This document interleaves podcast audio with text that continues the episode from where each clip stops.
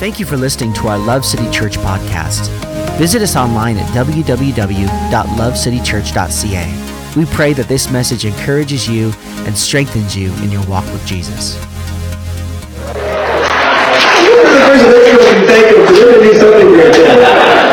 Next year, five. Five Thank you, Joel. Uh, it's going to be a great, great series, guys. The next five weeks, we're going to be talking about heaven and hell. And I want you to know, I had a lot of people say, man, I did have some people's, you know, different folks, different feedback from folks. And um, my mom's texting me saying, hi, honey, because she's watching our live feed. Hi, honey. Hi, mom. Hi, mom. Um, oh, let's go. Oh, there it is. Awesome. I got it. Yes. So we're, it's going to be a good time, and we're going to be talking about. I'm just going to kind of give you a quick overview, and like, don't read these titles, and if you don't like these titles, choose not to come. I don't do that. Like, uh, I try to, uh, um, I try to. Um, my brain is culminate. I'll just use that word. I know it's not right. Culminate all my thoughts into a slide to help you understand where we're going for the next five weeks. Um, so today uh, we're going to be talking a little bit about experiencing the glimpses of the afterlife now, and next week we're actually going to talk about what happens when I die. So when you die, uh, what happens, it's called intermediate heaven and hell, and we'll talk about that. You'll learn about what does it look like, what happens when I die. The third week, we're going to look at the new heaven, the new earth, and eternal hell, and what happens uh, with the ultimate plan. Once this whole thing, uh, you know, the curtain closes and, and people have done their, their bowing and the roses have been thrown on the stage of life and it all comes to a culmination and end, what does it look like? What happened next? The fourth week, we're going to look at Easter Sunday, Jesus, heaven on earth. We'll talk about how Jesus and it's a really cool concept that Jesus came through the crack of heaven to come to earth to give us uh, access to heaven and how we get to actually experience this incredible eternal uh, experience because of that. And then lastly, we're going to end on how now we as followers of Christ are actually have heaven living inside of us and we get to be a reflection of that, of that heaven. And so um, I want to share just a few kind of like opening statements, opening comments to kind of set the precedence so that you can kind of have a, a I want to kind of diffuse any of your questions a little bit. So the first thing is that I am not an expert on heaven and hell. so like don't uh, expect that you're going to come here today and that I know all things about heaven and hell. This is a brand new journey for me. For me, I've read like countless books and all those books are available to you on our website. Not for free, you got to buy them, but uh, all those resources on uh, lovecitychurch.ca forward slash heaven and hell. And I've listed six or seven books that I've personally read and, and that are incredible books that I, if you're a reader, you should read them because they're, they're just they're fascinating. Um, but I'm on a journey like you are, so I do feel like I have a good grasp on the truth of this whole concept. But I don't want you. We won't touch on topics like you know um, we had a miscarriage, is my baby in heaven or in hell, or people in Papua New Guinea who uh, never heard the gospel and they've never heard Jesus, are they in heaven or hell? Those are topics that I'm willing to grapple with you. I would love you to send me your questions. Uh, Ryan at lovecitychurch.ca. Send me your questions, and I will actually go on a journey to discover the answer with you. If I don't have the answer, to be real clear with you. You say, I'm struggling with this question heaven and hell, I got this thing. Please email me um, in a very kind way um, and just say, hey, uh, I want to know about this. And what I'll do is I'll actually go research it for you and then I'll kind of give you some resources and we'll do this together. Because uh, I want you to really understand, uh, like I'm beginning to understand, this has actually changed my life. Uh, my study of heaven. I don't get all emotional because I'm sick, but if you're here like, oh, he's emotional because he's sick. No, I'm just an emotional person. So um, it's transformed my life. It's changed my existence, and, and I really want to change yours too. And so that's kind of the point of the series. The point of the series is to give you a deeper insight into the realities of heaven hell and the afterlife. And my ultimate goal is that you'll actually look at your life now and consider your life and begin to understand that God made you that heaven would be your ultimate home, that heaven would be your eternal destination, and that He has actually given each and every person on the planet something in their life that calls towards that home. And so, so that's the first thing is I am not an expert. The second thing is I, I will say things you won't like.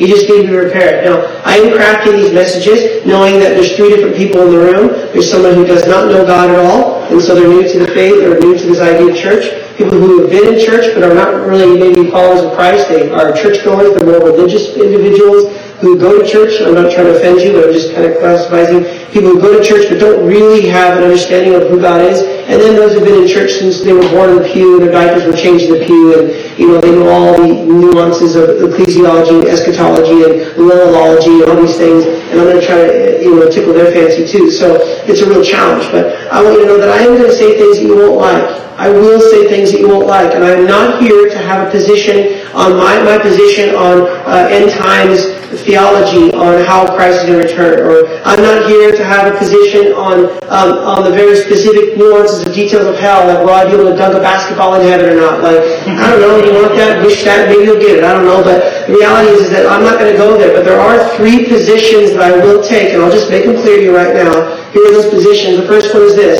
Every person that chooses to give their life to God will spend an eternity in the most overwhelmingly incredible reality when they die.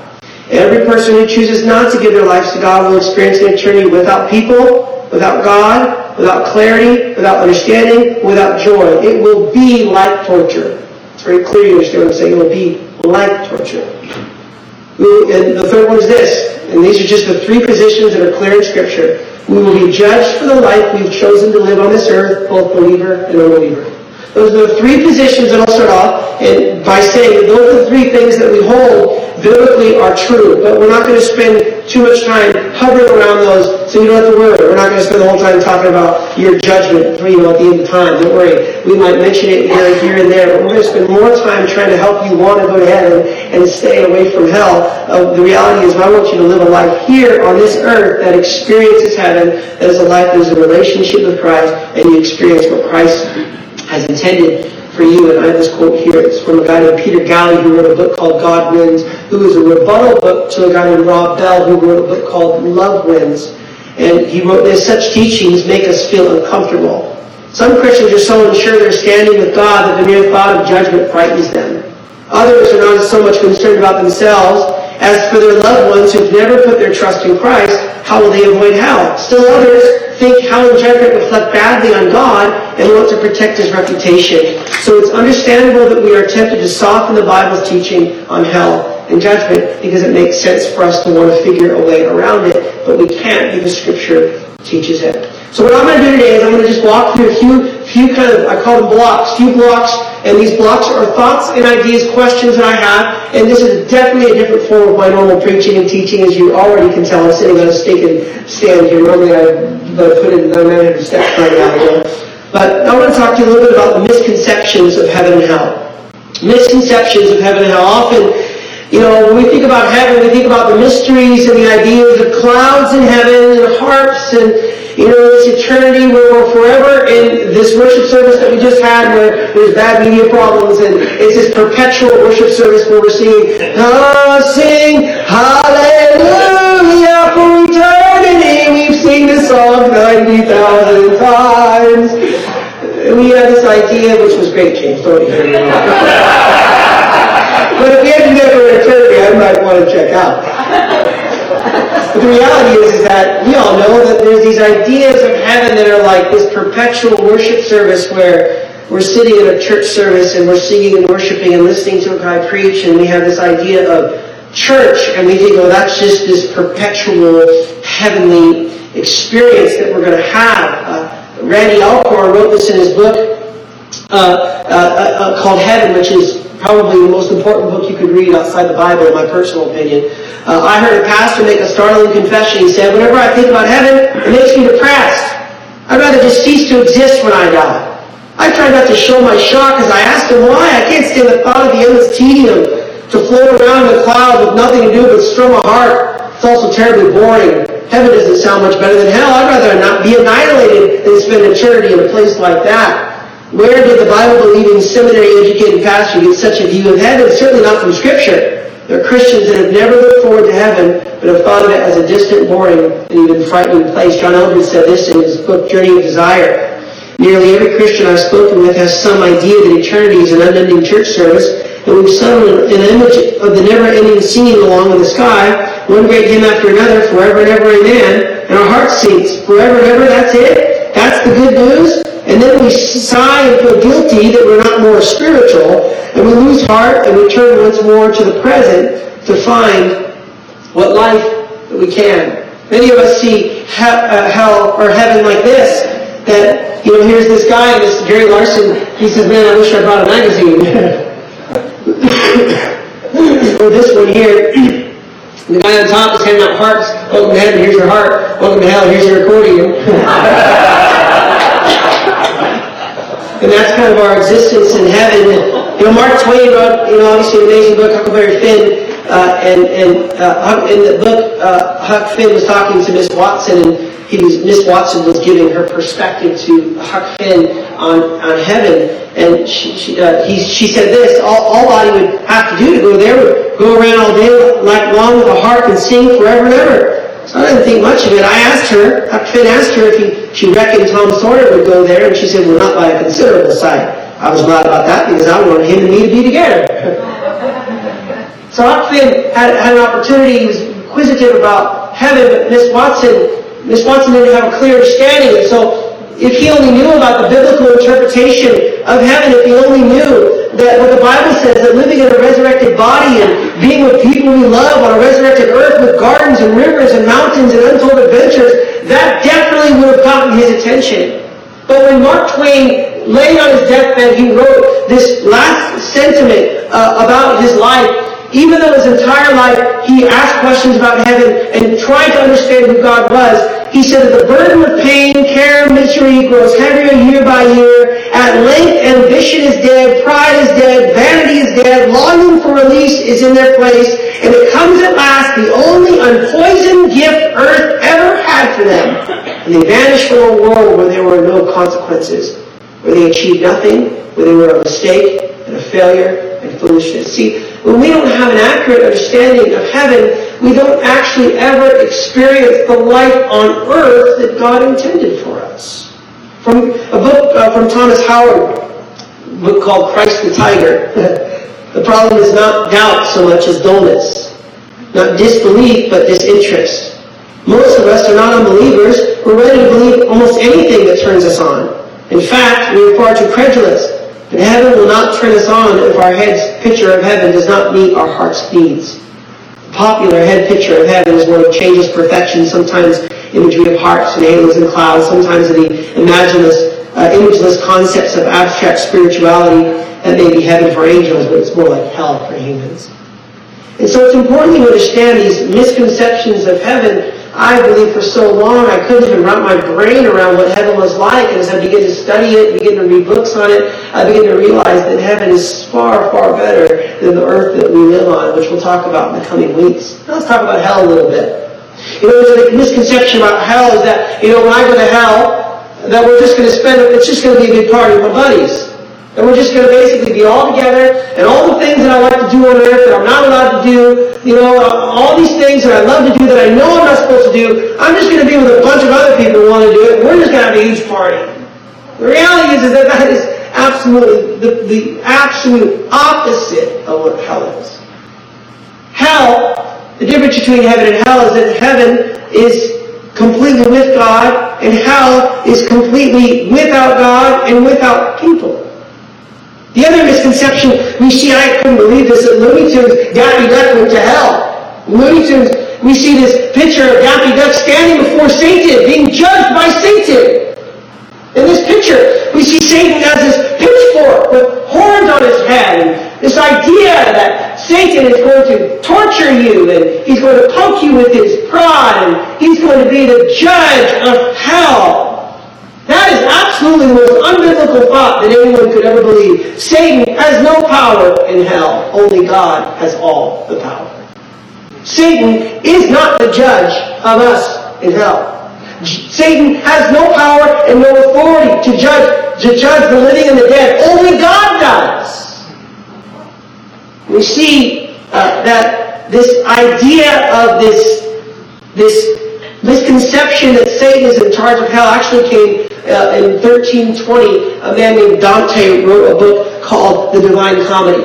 And the Divine Comedy is, is, is this, this, this long form poem that describes uh, this, this, this uh, deep uh, uh, torture of people and this conception of the devil and this levels of, of how actually the movie uh, Dan Brown wrote a book called Inferno. And they made a book uh, a movie called Inferno. That is all centered around this idea from Dante. And Dante got these ideas from uh, from from the Quran from uh, from Islamic tradition. He took the ideas of hell and put them into this book and this idea. And this picture here is a picture you'll find uh, was, was drawn to represent hell and what would happen in hell. And then here, Dante, uh, uh, another Italian artist, uh, wrote, drew this, and if you get really close, you can see the little nuances of uh, levels of hell down to Satan himself, where people are being tortured. This, this is where most Christians have gotten their biblical truth from hell. It's from a from the Quran, from from uh, Muslim teaching and mystic ideas that Satan has somehow is this powerful being over you, when in reality God is the only one. He's all powerful, all knowing God. Satan, yes, is the God of this world, yes, Satan blinds the minds of, of people to accept God, absolutely. But when we get, the, the hell is not about you being prodded and tortured and judged by Satan. That is actually a very fictitious idea, and it has been adopted into our churches and adopted into our understanding of what hell really is like. And that's not hell at all. The devil actually wants us to think that. The devil actually wants to think, wants you to think that he has more power over you than he really does. Why have we, our culture has lost this idea of hell and heaven. This, our culture has lost it. The reason our culture has lost it because our uh, North American society has abandoned the view of the afterlife because we have begun to abandon tradition.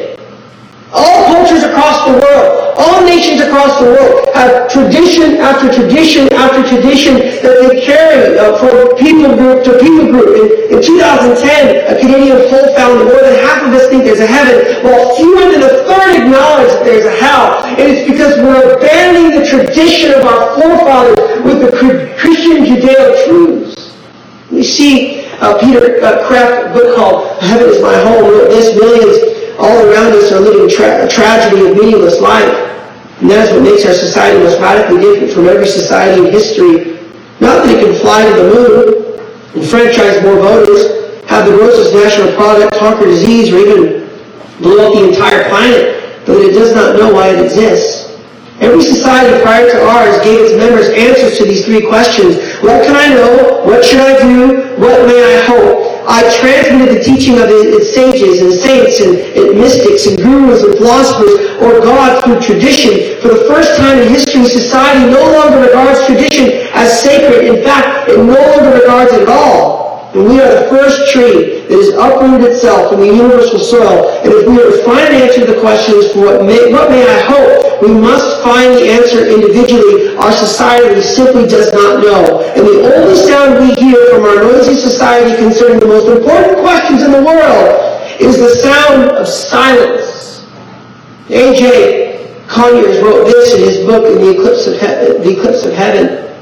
Even to one Without religious commitment and theological convictions, it should be an unsettling thought that this world is attempting to chart its way through some of the most perilous waters in history, having now decided to ignore what was for nearly a millennia its fixed point of reference, its North Star, the certainty of judgment, the longing for heaven, the dread of hell. These are not prominent considerations in our modern discourse about the important matters of life, but they once were. Paul said this in 2 Thessalonians chapter 2. He said, So then, brothers and sisters, stand firm and hold fast to the teachings. In the ESV, it says, Hold fast to the traditions we passed on to you, whether by word or mouth or by letter. Paul said, Listen, let the tradition of the teachings of the resurrection and the, the crucifixion of Christ and death, burial, and, and, how we will be resurrected on the, on the last day, and how when you die, you will either go to heaven traditions of the foundations of our belief system be continually on your mouth. Write it, talk about it, keep it going. Because if we don't keep the traditions of the, the correct teaching alive, they will die. And our society has crucified its tradition. We won't want to believe in something that is so real, something that is so tangible, something that is so definite, something that is so final. We don't want something else to have control of our autonomous lives. So we've abandoned the idea of tradition. Now I ask why? Why have we done this? Why have we abandoned this idea of tradition? Because I believe, from my framework, the Bible being my foundation of moral truth, that this is one of the devil's greatest plans. The devil wants to tell lies to you about heaven and hell. John 8 44 says, he is a murderer from the beginning, Satan, not holding to the truth, for there is no truth in him. And when he lies, he speaks his native language, for he is a liar, and he is the father of lies. When Satan lies, he lies about God's, God's person, he lies about God's people, and mostly he lies about God's place, God's heaven. Look what it says in Revelation 13. And he spoke terrible words of blasphemy against God, slandering his name and his dwelling, that is, those who dwell in heaven. Satan wants to get you to not consider the realities of the afterlife because if he can keep your ideas of heaven, hearts on clouds, and hell being this party, he is not concerned about you one bit. He wants your tradition. He wants your belief. He wants you to accept the fact that there's no way that can be real. Isaiah, did Satan do this? And Isaiah tells us. Because you know that Satan used to dwell in this heavenly place. Satan used to live there. And he's extremely angry and bitter that God kicked him out of that place. And we understand why God did that. In Isaiah chapter 14, it says, How are you how, how you are fallen from heaven, O shining star, son of this morning.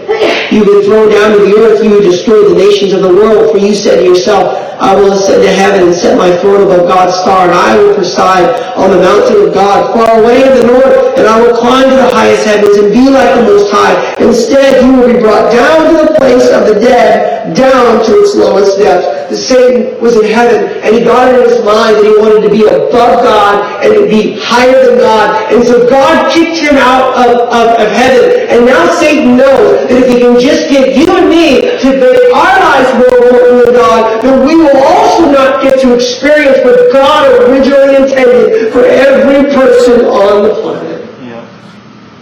He lies. He lies to you. And he lies to me.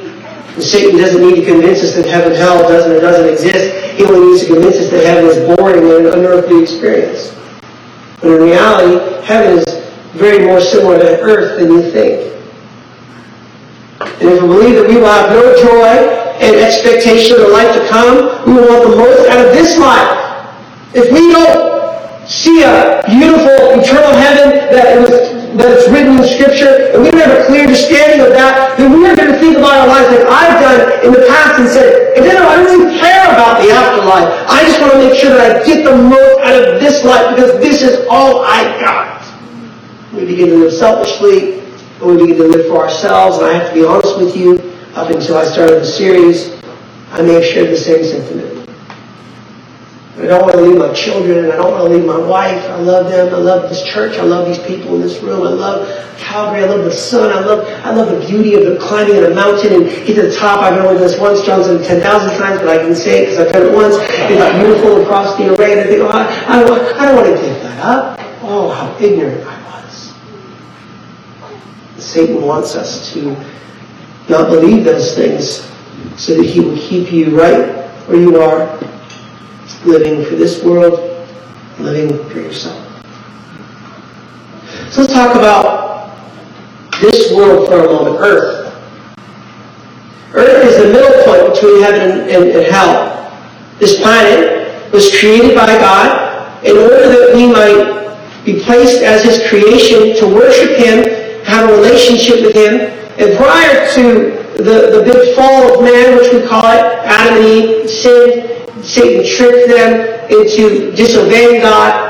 Prior to that, the, the world that God wanted Adam and Eve to build was probably very similar in some way, shape, or form to the world that you see today.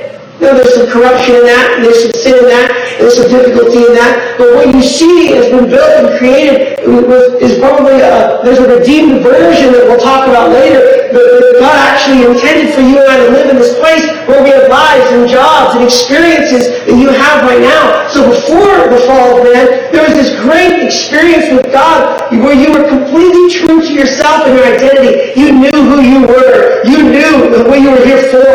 You knew exactly why you were knitted in your, in your mother's womb. And then Satan tricked Adam and Eve and things changed. And when sin and death entered the planet, it also cast this interesting haze across all of creation. This fog, this glass that's dimly lit. It's almost as though we're seeing a glimpse of reality, but things just don't seem right. It's like when you go to an eye exam, you know, they, they, they got you the, the goggles on your eyes there with a machine and, and they're trying to look across and it's really blurry and they switch it back and forth. Does this work? Does that work? Does this work? Does that work? Sometimes I'm like, it's the same. What do I do? And you're looking through this thing that's blurry and you know eventually I, can, I think I can make out an E. I think I see an E there. And we feel like sometimes this is what life is like. That I feel like I can make out what this life's about. And I feel like I kind of have an idea of what really I'm here for. I feel like I have somewhat of this idea that if I just get married and have kids, and then that'll make it okay. Then you get there and realize, yes, it's wonderful, but it just doesn't quite satisfy something in my heart. I start that business and I, I build that tower. I go and expand my business to the whole country or the whole world. I do what I do and it's just, I, I, I know that if I can just do that, I can see it and I get there and realize that something just isn't right. I just can't quite see clearly. And it doesn't matter, I don't think, how close you get it doesn't matter how much you read your Bible, or it doesn't matter how much you pray, or it doesn't matter how good you are, or how good things you do. There's just a moment in life where we realize that we just don't quite see clearly what God had intended for us. It constantly brings about these questions of what's life really about, and why am I really here? And what's the point of all of this? And it's almost like the Matrix. Those of you who were born in the 80s and know what I'm talking about. Neo looking in the eyes of Morpheus and saying, here's a red pill, here's a blue pill. I don't remember which pill is what, but I'm just going to roll with what I think the blue pill. You'll see the reality of what things are really like. You'll step back and see that this is just a big machine you wake up every you You wake up every single day and you get your shoes on and you make that coffee and you've got your cream and your sugar and you swim it about and you see these movies, you hear the, the, the, the noise of the spoon going around the thing when your kids are in the background watching TV and your wife saying, hey, did you do this? And you're just sitting there and it's just all dull and dumb because you do the same thing every single day, Monday to Friday. You get up, you go to work, you go to work, you work, you deal with your boss, you deal with that person, you go to lunch at that same place that your wife doesn't know about because you're not supposed to eat there, and you go to this next place and you get home and you go through traffic and you listen to Andrew's radio station. It's the best radio station in Calgary. And you just keep moving forward. And you come home and you go to bed and you get up and you do it again. It's just this machine, this rat race. And even though we do it every single day and we commit our lives to it, we know that there's something inside of us that just says, I think I can see it clearly. I think I understand it, but I just don't quite have it figured out. It's like the other pill is you just take that blue pill or red pill and you just stay numb until you you just keep showing up and wearing the suit and sitting with the guy next to you and typing on the computer. You live this life where you realize, I think there's something more than this. There's something more than the crying of a child, which I love. There's something more. Something more than a beautiful marriage relationship. It's amazing. There's something more business just doesn't satisfy me. And even though I have a relationship with God and it's good and I, I, I'm constantly with Him and it's awesome, I still just don't feel like there's something missing. First Corinthians talks about this. Verse 9 says, Now our knowledge is partial and incomplete. And even the gift of prophecy reveals only part of the whole picture. But when the time of perfection comes, these partial things will become useless. When I was a child, I spoke and thought and reasoned as a child. But when I grew up, I put away childish things. Now we see things imperfectly like a puzzling reflections in a mirror. Then we will see everything with perfect clarity. All that I know now is partial and incomplete, but then I will know everything completely just as God now knows me completely. It's this puzzling reality. This word here, this mirror, this puzzling picture is actually a, a bronze mirror. That's the reference. A bronze mirror. They didn't, they didn't have mirrors then, they had bronze. And so when you looked at the picture, I imagine these I have a funny joke, but it's probably offends some of you. These women have these beards and they think they look beautiful. They look terrible. like the hiccups up here. Looking in this bronze mirror where it's just a simply puzzling reflection of themselves, where it's foggy and, and, and you can kind of make it out. That is Paul's description of our world. Paul the Apostle, writer of uh, almost all of the New Testament, identified that life is nothing but this puzzling reflection, like a glass in a mirror, where things are obscure and things seem dark and things seem like they're not clear. You know, and what we do often is when we experience this, we say, okay, so I know what to do. It seems clear, so I'm going to go help, self-help or I'm going to read a self-help book, or I'm going to go exercise more, or I'm going to go eat better. And those things are great, and they make you do better, and you look better, and you feel better, but only for a while. Something isn't right.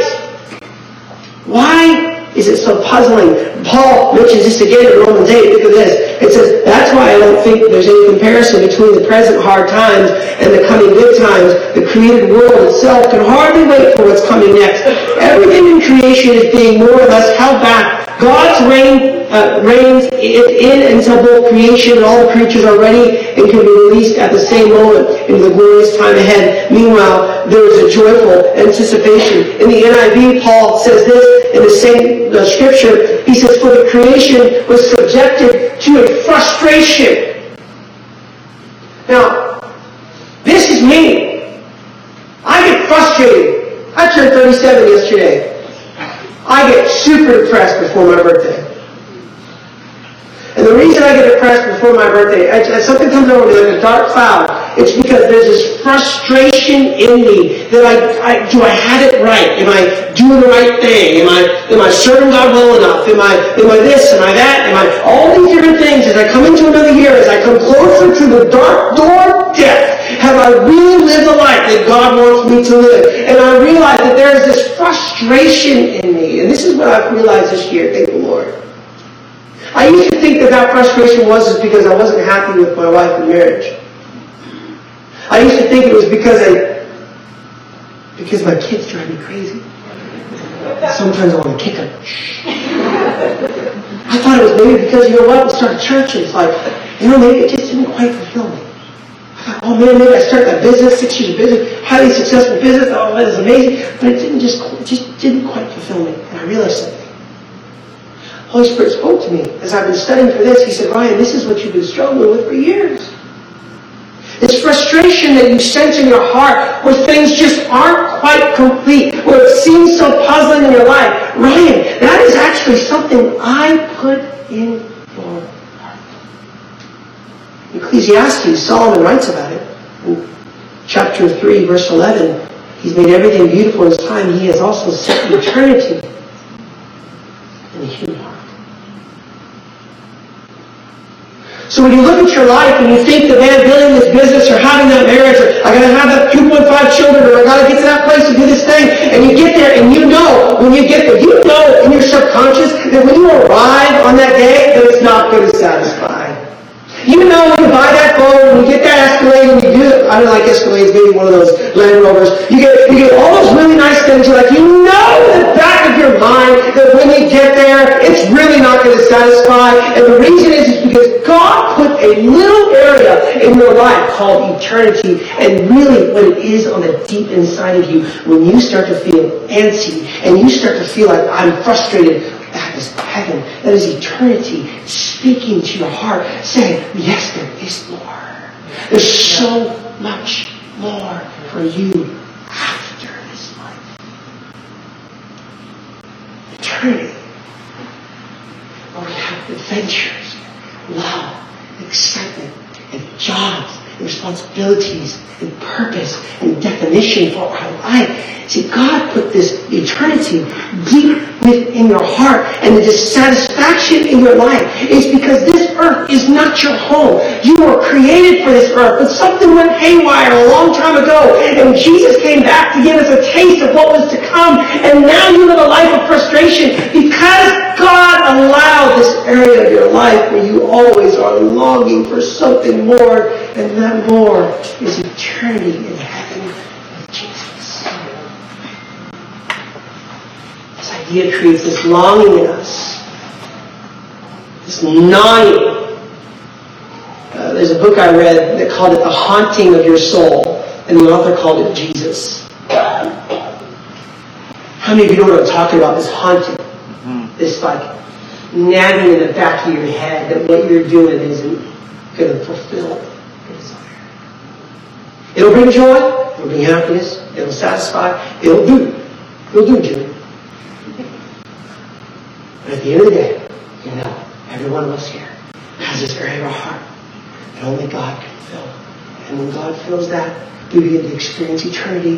When we begin to experience eternity, we begin to get this reminiscence of home, the smells of homes, the, experiences of home. And you're in a worship service and you're worshiping God and you feel His presence. You say, oh my gosh, what is that? That's just a foretaste of heaven. Oh man, I'm out doing my job and I built this business and it's blessing people and it's expanding God's kingdom and I'm, I feel so much joy. Why do I feel much so much joy? Because you're tasting home. You're tasting heaven. You're tasting what God put in your heart so long ago. Put eternity deep within your heart. There's a couple of quotes here from Peter Kreeft. Heaven is our home. We long for Eden. We lost not just our youth, but our identity. Who are we now? We're not sure. We all have amnesia. We feel like the throne princes turning to frogs by a magic spell and awaiting another magic spell, the transforming kiss to restore our true identity. He continues, Earth just doesn't smell like home. However good a road it is, however good a motel it is, however good a training camp it is, it is not home. Heaven is. Play with that thought for a minute. Heaven is home. Experiment with the thought. Feel the gem. Look at the picture. Explore the house before deciding whether to buy. Heaven means not just a pleasant place, but our place. Not just a good, but a good place for us. We fit there. We are fully human there. Look what, look what C.S. Lewis said. He said, if you read history, you will find that the Christians who did most for the present world were just those who thought most of the next the apostles themselves, who set on foot the conversions of the Roman Empire, the great men who built up the Middle Ages, the English evangelicals who abolished the slave trade, all left their mark on earth precisely because their minds were occupied with heaven. And since Christians have largely created, ceased to think of the other world, that they have become so ineffective in this, aim in heaven and you'll get earth thrown in. Aim in earth and you will get neither. So we end our time here today with a question. I imagine you got a lot of questions. I imagine there's a lot of questions looking right heaven and hell after like all this different stuff. I imagine here today you've got a thousand questions, and I probably won't be able to answer them today. And that's okay to have your questions. But I want to come to you today with, with one final thought. One final question that's very important for every person in this room. Do you know that you can start your journey today towards heaven or hell right now? If eternity is written on every human heart, how do I know if I'm going to heaven or if I'm going to hell? How do I know where I'm going? The Bible says that human life is lived and then it's on one of two trajectories toward either eternal life or eternal death. God has fashioned our lives in such a way to show us a momentary decision that can have repercussions for the rest of our lives. And in this life, there are decisions that you make that will navigate the rest of your existence, like marriage, parenthood, a commitment to a specific career. But every one of us in life have these moments where our future hangs on it. It's like being in, in the, the World Series and you're deciding whether or not to swing that bat when, when it's the final final game, the final moment. Am I going to swing that bat and try to try to drive a home run to bring my team home? That moment of decision is a maker and a breaker for your life. We have these types of decisions our entire life the type of decision we had when we were younger to, to, to sleep with a certain person and now we have this beautiful child or maybe when you were younger you got married and it didn't turn out great and then you were divorced and you want to get married again or, or maybe you want to go to this certain place and start this business and you move your whole family there and you make a decision that will forever write the trajectory of your children's life. We make decisions right now in this life that will impact our eternal trajectory. In most cases, you only get one chance to do this right. I only get one marriage. I only get two kids. I only get one opportunity. You get one life. To get this right. I would hate for you to think that the, the vastness of 70 to 100 years, the, the length of 70 years, is anything close to the realities of how long heaven is with Jesus. Look at the scripture here, Mark 8. Calling the crowd to join the disciples, he said, Anyone who intends to come with me has to let me lead. You're not in the driver's seat, I am. Don't run from suffering. Embrace it. Follow me and I'll show you how. Self-help is no help at all. Self-sacrifice is the way, my way to saving yourself, your true self. What good would it do to get yourself, get everything you want and lose the real you? What could you ever trade your soul for?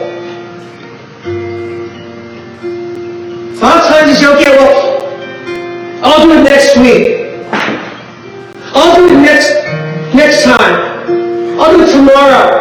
Know, I'll take care of it in the afterlife. I'll take care of it when I'm 90 and lay on that deathbed. Then I'll get it right. Then I'll make that decision about heaven and hell. Because at the end of the day, whether you have a reality, whether you have a full picture of what heaven and hell looks like, I would put money on the idea that you do believe something happens. You say, I'm going to do it tomorrow. Look what the scripture says in 2 Corinthians 6. God says at just the right time, I heard you on the day of salvation, and I helped you indeed. The right time is now. Today is the day of salvation. I want you to make a decision today. And from this moment forward, you're going to say, okay, my life is going to be a life that's headed towards heaven. My life is going to be a life that's spent investing into the life that I will live the life that you invest in now will impact the life that you live in the afterlife. Last scripture here this morning, then we'll pray. John 17, 3. And this is the way to have eternal life. To know you, the only true God, and Jesus Christ, the one you sent to earth. The way to experience eternal life is this. To start to have a relationship with Jesus Christ. And all this happens is this. You first just have to go on a journey I have to make a confession to you, church folks. Listen to me for a minute, and I'll be done. I am not overly convinced that I can have you stand up today and raise your hand and make a confession. And that means instantly, there you are, you're a Christian. I think it's a journey. I think what happens is, is you make a determination in your heart. Guess what? I don't have all the answers. I don't know what it looks like. Yeah, I'm still going to do things that I maybe shouldn't do. Yeah, I'm still going to make mistakes, but this is what I'm going to commit to. I want to surrender my life to God as much as I know how on this journey of faith. I want to give my life to God. I want to serve God, and I want to spend eternity with Him. Yeah, I'm going to fumble my way through it. Yeah, to make mistakes. And yeah, I'm going to fall short. And yeah, I'm going to still find my life. And yeah, I'm going to still things, say things I shouldn't, do things I shouldn't. Yes, all those things will still happen. You don't just turn a page and now you're a brand new person and never do those things again. That's not true What happens is that you make a determination in your heart. You count the cost of your life and say, okay, I want the trajectory of my life and my children's life and the generation's life that will follow after me to be people who will not only serve God, but will spend an eternity with Jesus Christ in heaven. Would you bow your head this morning and stand to your feet? Or stand to your feet and bow your head? We do this every week because we want to give people an opportunity to acknowledge that they want to go on that journey. I believe the Bible does say that if you confess with your mouth and believe in your heart that Jesus Christ is Lord, you're saved, which means that when you make that conscious effort in your heart and your mind to say, yes, God, I believe that you're, you are God and that I want to follow after you, instantly the Bible says that you are born again, but it's a journey. It's a commitment. And there's a cost. And that cost is worth it.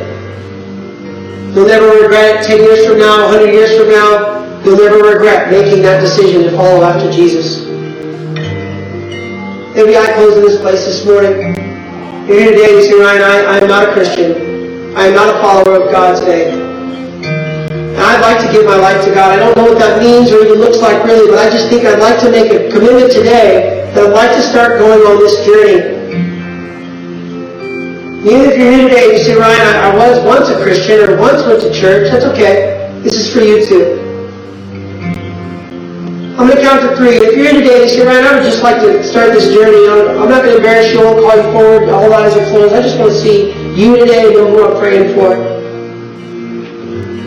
Come on, I'm going to count to three. One, two, three. Go ahead and put your hand in the air. Make that commitment to follow Jesus Christ today. Give your heart to Him, even if you haven't done well before. It's okay. You can start fresh. Come on, go ahead and put that hand in the air today. I won't embarrass you. I'm not going to pull you forward. Amen. Amen. Come on, church, would you repeat after me this morning? I'm going to pray a prayer, I want every voice in this place to pray with me today. Dear Jesus, I stand here today in need of you. I want to spend my life for you. Forgive me of everything I've done wrong. Wash me whiter than snow. And I want to commit my life to you today. I want to commit my heart to you, my mind to you, my heart to you, my mind for you. My soul and my body.